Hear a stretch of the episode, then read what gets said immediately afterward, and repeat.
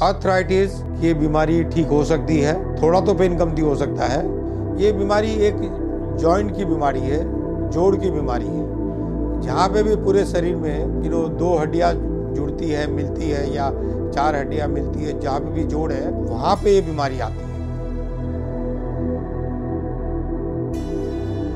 मेरा नाम कैलाश मंत्री है, मैं लाइफ कोच हूँ और मेंटल हेल्थ का कंसल्ट पिछले 25 सालों से हम लोग 50 से ज़्यादा बीमारी पर रिसर्च कर रहे हैं, जिसे हम बगैर दवाई के ठीक कर रहे हैं। ये बीमारी के सिम्टम्स क्या होते हैं? ये बीमारी में जॉइंट्स में बहुत पेन होता है स्वेलिंग होती है रेडिशनेस वहाँ पे होता है सॉफ्टनेस वहाँ पे आ जाती है स्टिफनेस हो जाती है। आदमी का मूवमेंट खराब हो जाता है, उसे चलने फिरने में तकलीफ़ होती है और हर समय उसको पेन का एहसास रहता है। बेचैनी रहती है, लाचारी रहती है और वो लंबे समय पैदल नहीं चल सकता। अभी समझते हैं कि ये बीमारी के रूट कॉज क्या है। अभी रूट कॉज दो पार्ट में है, एक फ़िज़िकल और एक साइकोलॉजिकल साइकोलॉजिकल पार्ट 80 परसेंट है, यानी 80 परसेंट रूट कॉज अर्थराइटिस का साइकोलॉजी है और 20 परसेंट फ़िज़िकल है. यानी कोई आदमी मोटा है और उसके पैरों पे प्रेशर ज़्यादा है और बहुत समय तक वो अगर चलता है तो उसके जॉइंट्स डैमेज होते हैं और ये बीमारी आती है. ये हुआ कारण फ़िज़िकल अब इस साइकोलॉजिकल कारण देखते हैं कि जो आदमी को स्ट्रेस है टेंशन है